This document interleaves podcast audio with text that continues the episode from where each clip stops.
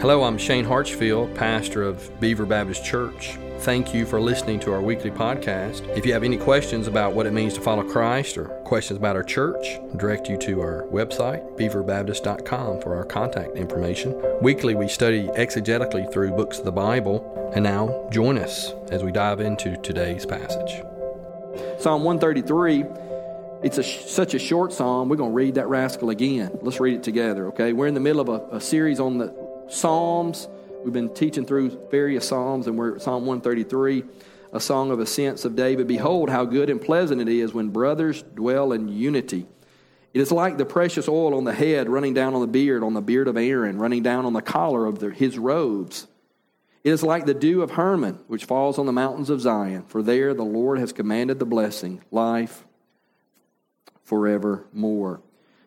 I remember where I was on 9 11.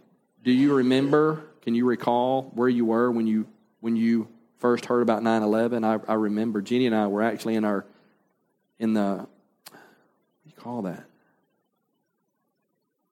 It's like a lounge at seminary and, and looking at the screens and just being everybody just gathering around and uh, I remember that. Many of you remember that. Some of you remember maybe some of us might remember where when where you were when Pearl Harbor when you first heard about Pearl Harbor few of us probably do. Those things, 9 11 and Pearl Harbor, they have something in common. They're, they were attacks that occurred on American soil, right? And we're blessed, aren't we, as Americans? We haven't had a lot of fighting take place in the last century in our backyard. We're blessed in that respect. And, but but it, if you want you to understand that most of the world have have experienced war and conflict. And even though we don't, we don't have a lot of conflict on American soil um, in regard to war, we seem to have our hand in it all the time, don't we? All across the globe. In 2016, there's a Global Peace Index. It reported that in all the countries of the world in 2016, there were only 10 countries in the world that was free, totally free from conflict. See, we know conflict, we know war, don't we? In fact, think about it. Since the fall, man's been at war. Right after the fall, what happened? How do we know that sin was really terrible and had a terrible effect after the fall, after Adam and Eve were cast out of the garden? You know the next story? Cain and Abel. Terrible. Brothers, siblings at war with one another, right? And then right after that, you soon after that, you had Jacob and Esau, right? They're battling they're fighting each other in the womb. Some of us, mamas and Brian, we think it's bad because we got siblings fighting at home. Well, these cats were fighting in the womb, right? Let's get it on, right? Um, and think about the nation of Israel. Since, since Sinai, since Mount Sinai, they were there gathering or getting the law from God. The law of God came and they received it. I mean, they were established as a nation at that point. And, and since that time, they've just been at war, hadn't they? Throughout the, the scriptures and even up to the modern day. And so we understand conflict, even though we maybe, uh, unlike many in the world, we haven't seen that firsthand. Some of us have, but many of us, most of us haven't. We can understand conflict, disunity, right? I mean, we're often at conflict at home, aren't we? And some of us, you know, our kids, if, if you, you, you would take uh, any of the kids and, and go out on an outing or they you know kids would come to like my kids they go to your house and you would never you would have trouble with my kids.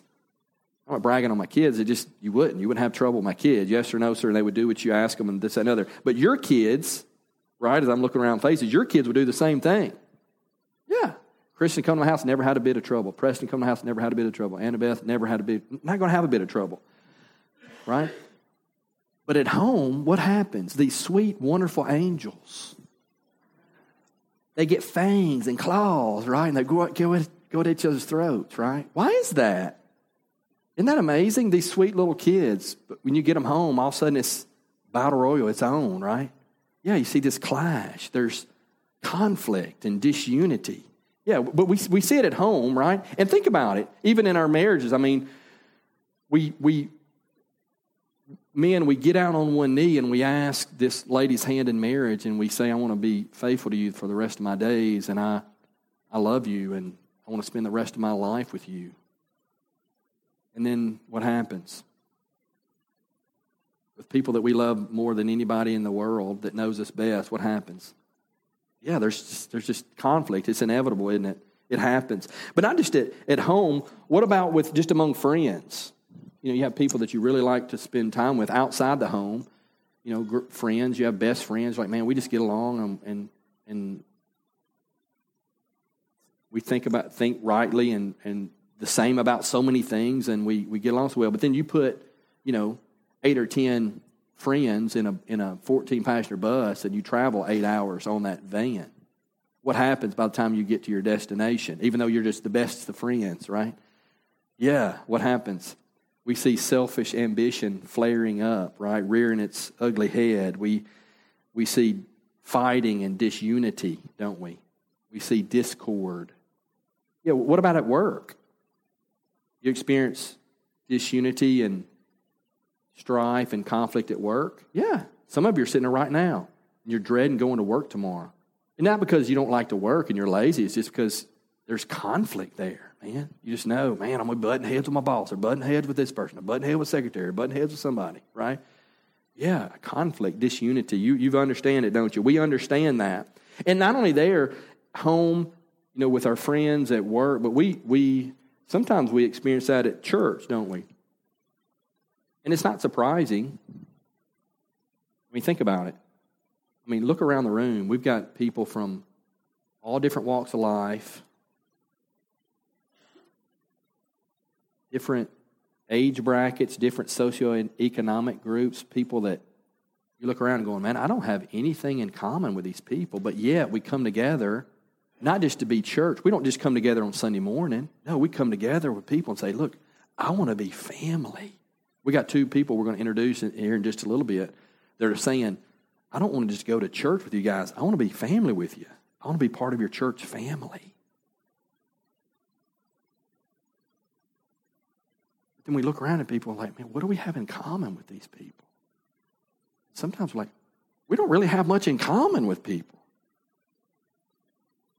Lisa, she's a Yankee, right? yeah. And you, it's just like this. But I'm looking around. I mean, it's like, what do we have in common, you know? You know, Miss Norfay, what do we have in common? Jay, what do we have in common? You know, and some of us have more in common than others, you know? But some of us are like, man, we really don't have anything in common. The only thing we have in common is Jesus. And that's it.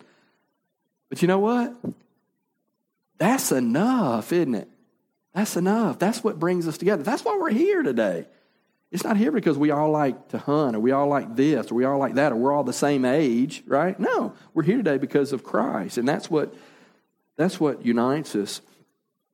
But we are familiar with conflict. And David, the author of this psalm, he was familiar with conflict, wasn't he? Think about it.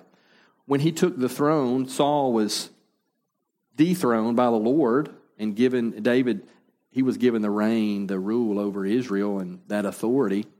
But there was so much going on. At that, at, during that point in time, there was a lot of chaos, there was a lot of conflict. The Philistines were waging war against the, the Israelites, and what David had to do? He had to go to war. And he went to war and he won. At first, he won every battle. And he unified that country. And, and for a long time during his reign, there was peace in Israel. But unfortunately, one day when kings went off to war, David decided to stay home. And from that point on, there was conflict in David's, not only his household, but in his kingdom. Notice the structure here of this psalm. It's three verses. The first, the first verse tells us the theme, what this is this, this psalm's all about. And then the next two verses, there's two illustrations that paint a picture of what this unity is about. It's all about unity right? Well, what was happening in, in this psalm, it's a psalm of ascent. And what the people were doing, Israelites, they would go to Jerusalem during the festival time. And they would go and they would, sometimes they would sing songs as they would go along the way. And some of them had to travel long distances. And they would go and they would just kind of camp out, you know, along the way. And they would travel together in groups because there were bandits and there weren't a lot of roads. As you go there now, there's paved roads and highways, but at the time, there were just trails, and they would band together and they would travel together in, in, in groups. And they would go up to Jerusalem for the, the celebration to offer sacrifice and to worship at the temple. Notice what it says in verse 1 Behold, how good and pleasant it is when brothers dwell in unity. This take notice, behold, take notice. Hey, this is something to take notice of, it's something to pay attention to. It was good when they would travel together, not just because they they were unified because they had a common purpose and a common goal. I mean, see, they're going to Jerusalem and they're going to they're going to experience worship the temple. Remember, that's where the temple was, the Holy of Holies was. That's the presence of God. It represented the, the Lord's house, the Lord's place, the Lord's dwelling. And they're going there and they're going to offer sacrifice and they're going to worship according to the law of Moses. And they're unified. And it's good when they go and they get along and they're singing and they're doing that together. Unity's good, and it says it's pleasant. I had a family, Jenny and I, we were um, kind of getting to know one another and through our engagement and, and, marriage and the few years we were there in Louisville after we were married, we spent a lot of time with this one family, Dan and Alba Rice. I talk about them uh, from time to time, and they're a sweet, sweet couple, but their family, they just had it together. They had four kids, and know, they were, you know, kids are sinful and they were sinful, but man, they just seemed like they just loved each other and their family. They just had, they just had it together. And so Jenny and I, we recognized that, and we just wanted to spend time with them, and they welcomed us, and we spent a lot of time with them. And it was good and it was pleasant to be with his family because they were unified. They're, the husband and the wife, they loved each other, and the kids, they submitted to authority. And we got to see how they interacted and how they fought and how they reconciled and how they had conflict and how they reconciled that and how they disciplined their children and how they it was just good but it was good and pleasant just to see this family and we wanted to be a part of that we wanted to learn as we were beginning our family how to do that and how to do it well. We want to learn from someone like that. It is good and is pleasant when brothers dwell in unity. David gives two illustrations next, just to kind of paint a picture of this, how sweet and how good this unity is. And the pictures that he, that he paints here in verse 2 and 3 we're not real familiar with. And I'm going to, as an expositor, my job is to help you understand those texts. And I'm going to try to do that in just a second. But if we're thinking about something that's good and sweet, what would we think? What would we reminisce about? What word picture or what experience in life would come to our minds? Yeah, that's good, Lisa. And I thought about that too. That's on my list. Yeah, think about we say, oh, something good and sweet. The first time you held that little baby girl in your in your arms. Ooh, get you on. That's good. There's nothing like it, is it? And there's, there's something about that firstborn, that first one. It's like, man, all the other ones, you love them all the same. But man, the first time you hold that little, and you're like, man, this is mine. And I gotta, I gotta do something with this for now on, you know? But isn't it sweet? You, you remember it, Terry? You remember that first one? You're just like, wow. And that's good and that's pleasant, isn't it? Or, or maybe some, maybe another image that came to my mind that I wrote down is um, you remember the first time? The first time you kissed your husband or your wife? You remember? Rick, do you remember? Say yeah. Say yeah. Say yeah, yeah, yeah. Good job, buddy. Yeah. yeah. Rick, I, I, pick on Rick because you're sitting right here. It's like you're on the on deck circle, you know, we're just so close. Um, but yeah, you think about it. Like I remember first time I kissed my, my wife, you know. It's like, yeah, I remember those things. And you know what? It was so good it was so pleasant, right? Just makes you smile, you know, just thinking about it. Yeah. How good and how pleasant when when brothers dwell in unity. And so David, he's he's trying to paint a picture here. Yeah, unity is so good. We have a common purpose and we're getting along. We have the same goal. We're getting along and we're living that life together. They're making their way to temple to worship, how good it is when we do this together and we're singing together and we're getting along and we have a common purpose. Yeah, it's great. And so he paints a picture and he uses two similes, right? Similes, a, a comparison using what? Like, like yeah. You notice it was all young boys that said that, right? The elder's like, I'm not real sure. I remember that word. Yes, using comparison using like or as. And so what he says, it is, it is what? This unity, this brothers dwelling in unity. Verse 2, it is like, and he gives the first word picture, first little illustration, little simile. It's like the precious oil on the head running down on the beard, on the head, on the beard of Aaron, running down on the collar of his robe. And you're like going, yeah, I think the, the firstborn, holding the firstborn child or the first kiss of your spouse, that's a lot sweeter. We understand that a lot better than we do this. But let me just kind of explain what's going on here. Hold, hold, your, hold your place there in Psalm 133, and then let's flip over to Exodus 29. Flip over to Exodus 29.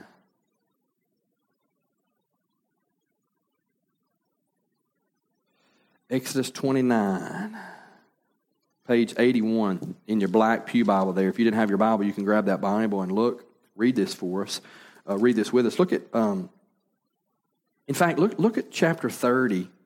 Flip a couple pages. Verse 22.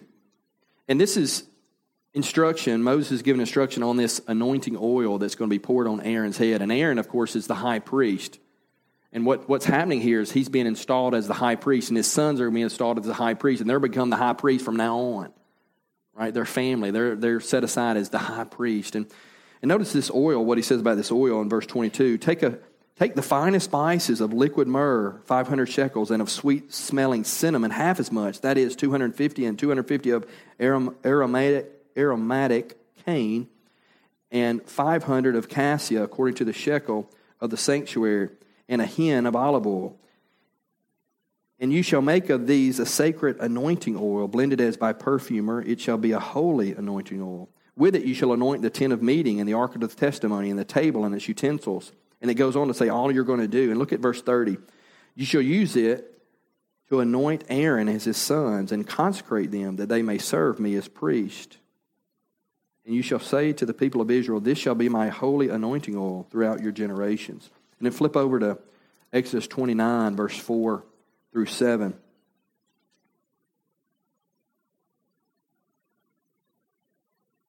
He's, this, he's going to say what you're going to do with this special oil, right?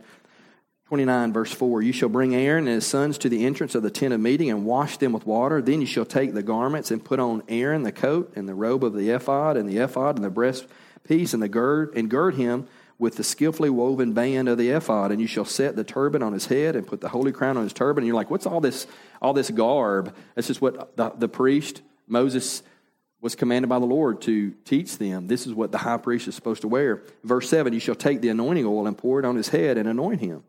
Then you shall bring his sons and put coats on them, and you shall gird Aaron and his sons with sashes and bind caps on them, and the priesthood shall be theirs by a statute forever. Thus you shall ordain Aaron and his son. So this first this first illustration and picture, we don't really understand it. It's not such a beautiful picture to us, but hey, to the Israelites, it was a beautiful picture. Let me try to explain why that is. They're going up to the, the temple to, to worship and offer sacrifices. And who would help them with those sacrifices? Could anybody do that? No, it had to be a Levite. And, and this high priest was set apart to do this during the feast, especially during the Day of Atonement. I mean, think about these Israelites that are going up to the temple, and that's where the Lord dwelt, the Holy of Holies. That's the presence, symbolic of the presence of the Lord. And so they would go there and they would worship the Lord. They would draw near to the Lord and they would worship and have fellowship. And this, this, this high priest would help them with the sacrifice. And the sacrifices, what would the sacrifices do? The sacrifices were given to the Lord so that they could have fellowship with this Lord. Now, in the Old Covenant, there's still barriers there, right? I mean, who could go in the Holy of Holies? Aaron or his sons, right? Only the high priest could go in and represent the people in the Holy of Holies. Only the high priest could go in and, and, and mediate. He was a go between, if you will, between sinful Israel and this holy, wonderful Creator God. And so for them, traveling up to the temple, for them, it was a beautiful and sweet and good and pleasant thing. Why? Because they could go and worship the Lord. Why? Because the high priest and his role. Because what did he do? He, he, he, he would offer the sacrifice that you would bring on your behalf. And he would enter the Holy of Holies on the Day of Atonement. And he would make sacrifices for the sins of the people. So for us, we don't really get it. Well, about the oil and run that, you think, man, that's that that had to be hard to get out of. You know, that's Doesn't even sound good. But for them, it was. It was, man, what did they represent? This anointed, holy uh, priest. He was set apart, anointed for this purpose. So for them, it was beautiful and it was wonderful and it was pleasant. Why? Because they could go and worship the living God. And they could do that because of this priest and his role, this mediating role. The second illustration is similarly bewildering and maybe just a little bit more understandable. It is like the dew of Hermon which falls on the mountains of Zion. And you think, well, okay, what's, what's going on with this Hermon? Well, Jerusalem, if you go there, it is a, it's brown. It's brown all the time. It's, a, it's, a, it's desert, it's rock, and it's brown. But off in the distance, there's a mountain. If you Wikipedia or you look up online Mount Hermon, it's going to show you a picture. And this picture is this snow capped mountain. It's over 9,000 feet tall. What happens is it it's, it's receives a lot of rain. And even in the dry summer months, it's green. It's an oasis. So you're in Jerusalem, but you can look up and you can see Mount Hermon snow capped. What happens during the summer months is that snow melts, and what does it do? It runs down that mountain. It runs to the Sea of Galilee, and from the Sea of Galilee, it runs out into the Jordan Valley, out into the Dead Sea. But what happens is that mountain is responsible for irrigating that whole nation. It's an oasis, it's a beautiful, lush place. He says, This unity, dwelling together in unity, is like the dew of Hermon, which falls on the mountains of Zion. Zion, of course, is Jerusalem. They're going to Jerusalem to worship. Man, this unity this sweet unity that we have among one another. We have a common purpose and we're getting along and we're going up to, to worship. Man, this is sweet. This is like the, the, the oil that runs down on the, high priest. Isn't that a sweet thing? It's like the dew of Hermon, luscious and green. And isn't that wonderful? For us, it's, it's kind of difficult for us to get excited about those things. But we, of course, in, we're in the new covenant, aren't we? But unity is just as sweet, isn't it? We live under the new covenant, and that's what Adam was teaching at the Lord's Supper. We're new covenant believers. Because of what Christ has done for us, we can draw near to the Lord with what? Timidly? With much fear? No, with boldness, right? we can draw near to him with boldness. Why? Because of what Christ has done for us. He's made atonement for us. And not only does he made atonement for us, but guess what? Just like that high priest, he is a mediator, but Jesus is a greater high priest, right? Because he not only made atonement for our sin once and for all, the book of Hebrews tells us, but he also continually makes intercession for us. He's our mediator. But in the new covenant, we, we, we love unity too, don't we?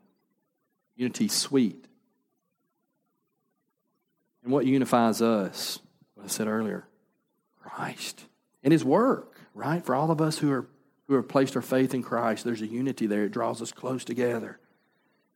We have that common purpose and common goal is to glorify Christ and to please Him and to follow Him. And so that's why we gather together, is to help each other follow Christ, to help each other be obedient in our own walks with the Lord.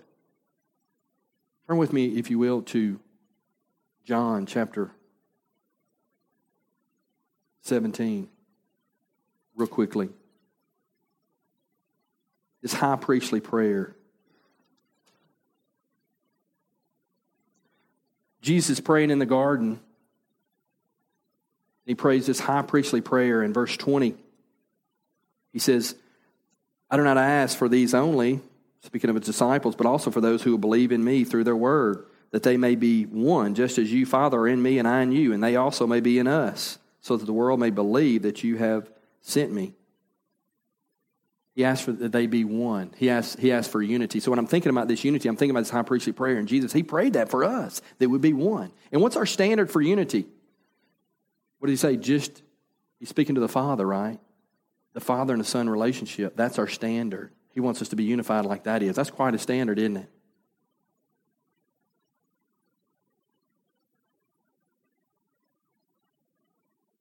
I think of Philippians chapter 4 when Paul addresses Euodia and Syntyche and he says, You need to be help them that they can be reconciled, right? He wants us to be reconciled, not just to him, but he wants to be reconciled to one another. Ephesians chapter 4.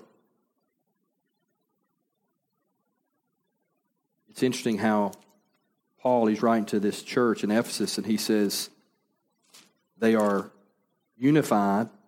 He says, I, therefore, a prisoner for the Lord, urge you to walk in a manner worthy of the calling to which you have been called, with all humility and gentleness, with patience, bearing with one another in love, eager to maintain the unity of the Spirit and the bond of peace. It's interesting. God doesn't tell us to create unity among ourselves.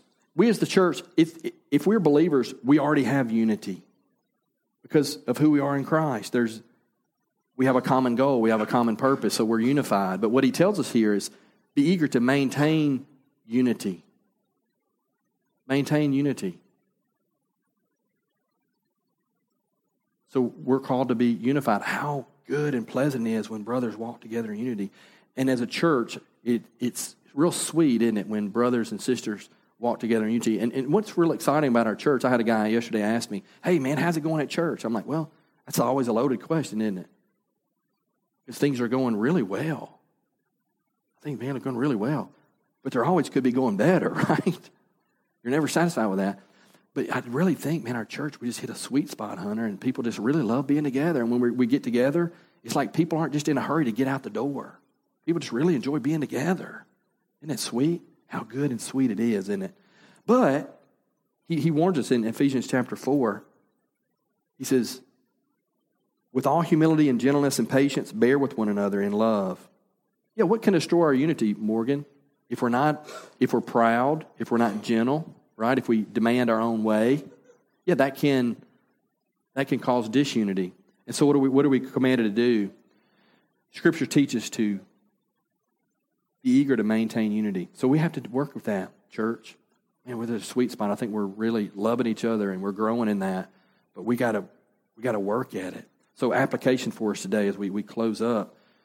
What would be application for us as a church? Because we're, we're unified in Christ. We have to work at being keeping that unity. And just like in your marriage, right? Sometimes in your marriage, you have to say, I'm sorry. Hey, I blew that. I didn't handle that this morning. I left the house and I was mad and I said this, this. I'm sorry, that was wrong. You, sometimes you have to be reconciled, don't you? You have to ask forgiveness and be reconciled. And sometimes what I call, I call taking an inventory. You just have to sit down and say, Are, are things okay? Kind of give them the cold shoulder, you just been kind of quiet. Are, are things okay? Are things all right? We have to do that with one another. I do that. I've done that with Many of you, right? Are you okay? Everything all right? Tell us how it's going. We need to, we need to do that. So, church, we've got to work at being unified. So, our, our application is, is that. Let's work at it. Let's pray for it. God, help us to be unified as a church. Help us love people well. And, Lord, when there's an issue, help us to be reconciled quickly and, and honestly. If you're not a believer, you say, Well, I don't really understand all this unity stuff anyway. That, that, I understand that, and rightly so. You need to repent and trust Christ's work on the cross as your own. Jesus died 2,000 years ago.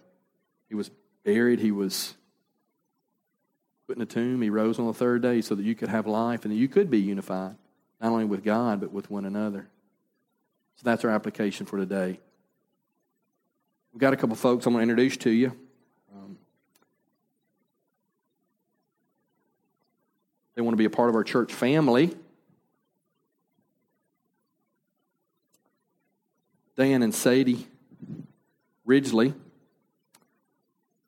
They have, if, if you're not familiar with our policy, what we do, we have what's called a membership dinner. We have folks who we meet with Jenny and I. We usually have them at our house and we talk about the church and what we believe. We go through our statement of beliefs, and this is what we hold to, this is what we teach and um, according to the scriptures. And then we have question and answer time. And so that's happened with Dan and Sadie. And they've been able to ask all those questions, and they've spent time with us, been here for quite a while, getting to know us, and us getting to know them. And so our policy is after we hear about their testimony and where they are with the Lord, uh, as pastor, I can recommend them to be part of our church family. And so that's what I'm doing today, recommending um, Dan and Sadie be a part of our church family. And I, what I want to do is I want to read their stories to you. I'm going to read them, and uh, I'm going to read Dan's first. He says, I felt that something or someone was greater than me for as long as I can remember. That eternity in our hearts, right? He says, January 25th of 2016, as Gabriel, their, their son, was in the uh, NICU unit, the first time I truly called out to the Lord. Sadie and I started to attend church around Easter of that year, and I was baptized in June on the 26th, 2016, and it's been amazing the work that He has done in me, taking me from non belief to a faith that I can't imagine living without now. So that's His testimony, and I feel strong, strongly that he trusts the Lord, has trusted the Lord, and wants to walk with the Lord. He understands our uh, church um, covenant, and he wants to be a part of what we're doing here and be a part of our family. Dan, won't you come on up? Come on up with me. Does what I'm going to ask is anybody in the church just want to affirm, uh, want to affirm Dan as he makes his way up? All right.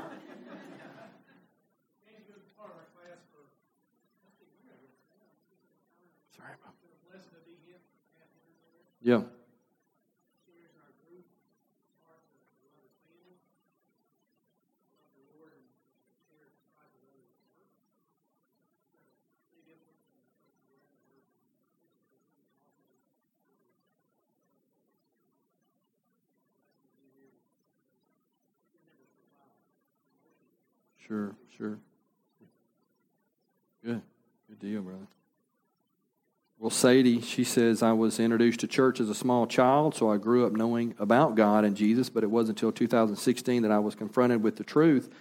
I had merely been playing church most of my life. I didn't truly believe and surrender my life to Jesus, I, I, but I did repent and was baptized September 18, 2016.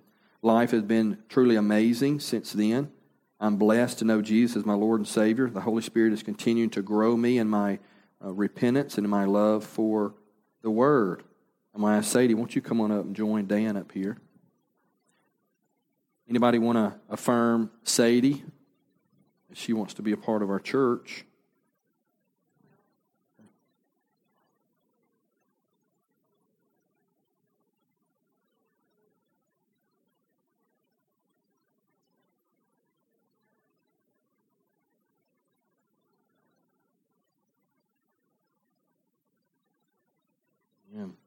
Stacy McWilliams, she she sent me a message and wanted me to read this to Sadie, and she's not able to be here. She has sick kids. She says, From the first day I met you, I feel like there was an instant friendship. You're an honest and open woman who loves the Lord. I've seen you struggle, but also grow in your walk with Christ over the past year or so. You have been an encouragement to me, she says, in my family as we have walked through difficult situations. You sending me encouraging notes and messages and biblical truths when I so desperately needed them. I can't wait to see how the Lord is going to use you here at Beaver, and not only uh, to grow in your walk with Him, but also to serve others. It says, "With love, Stacy Mack." So, from Stacy McWilliams.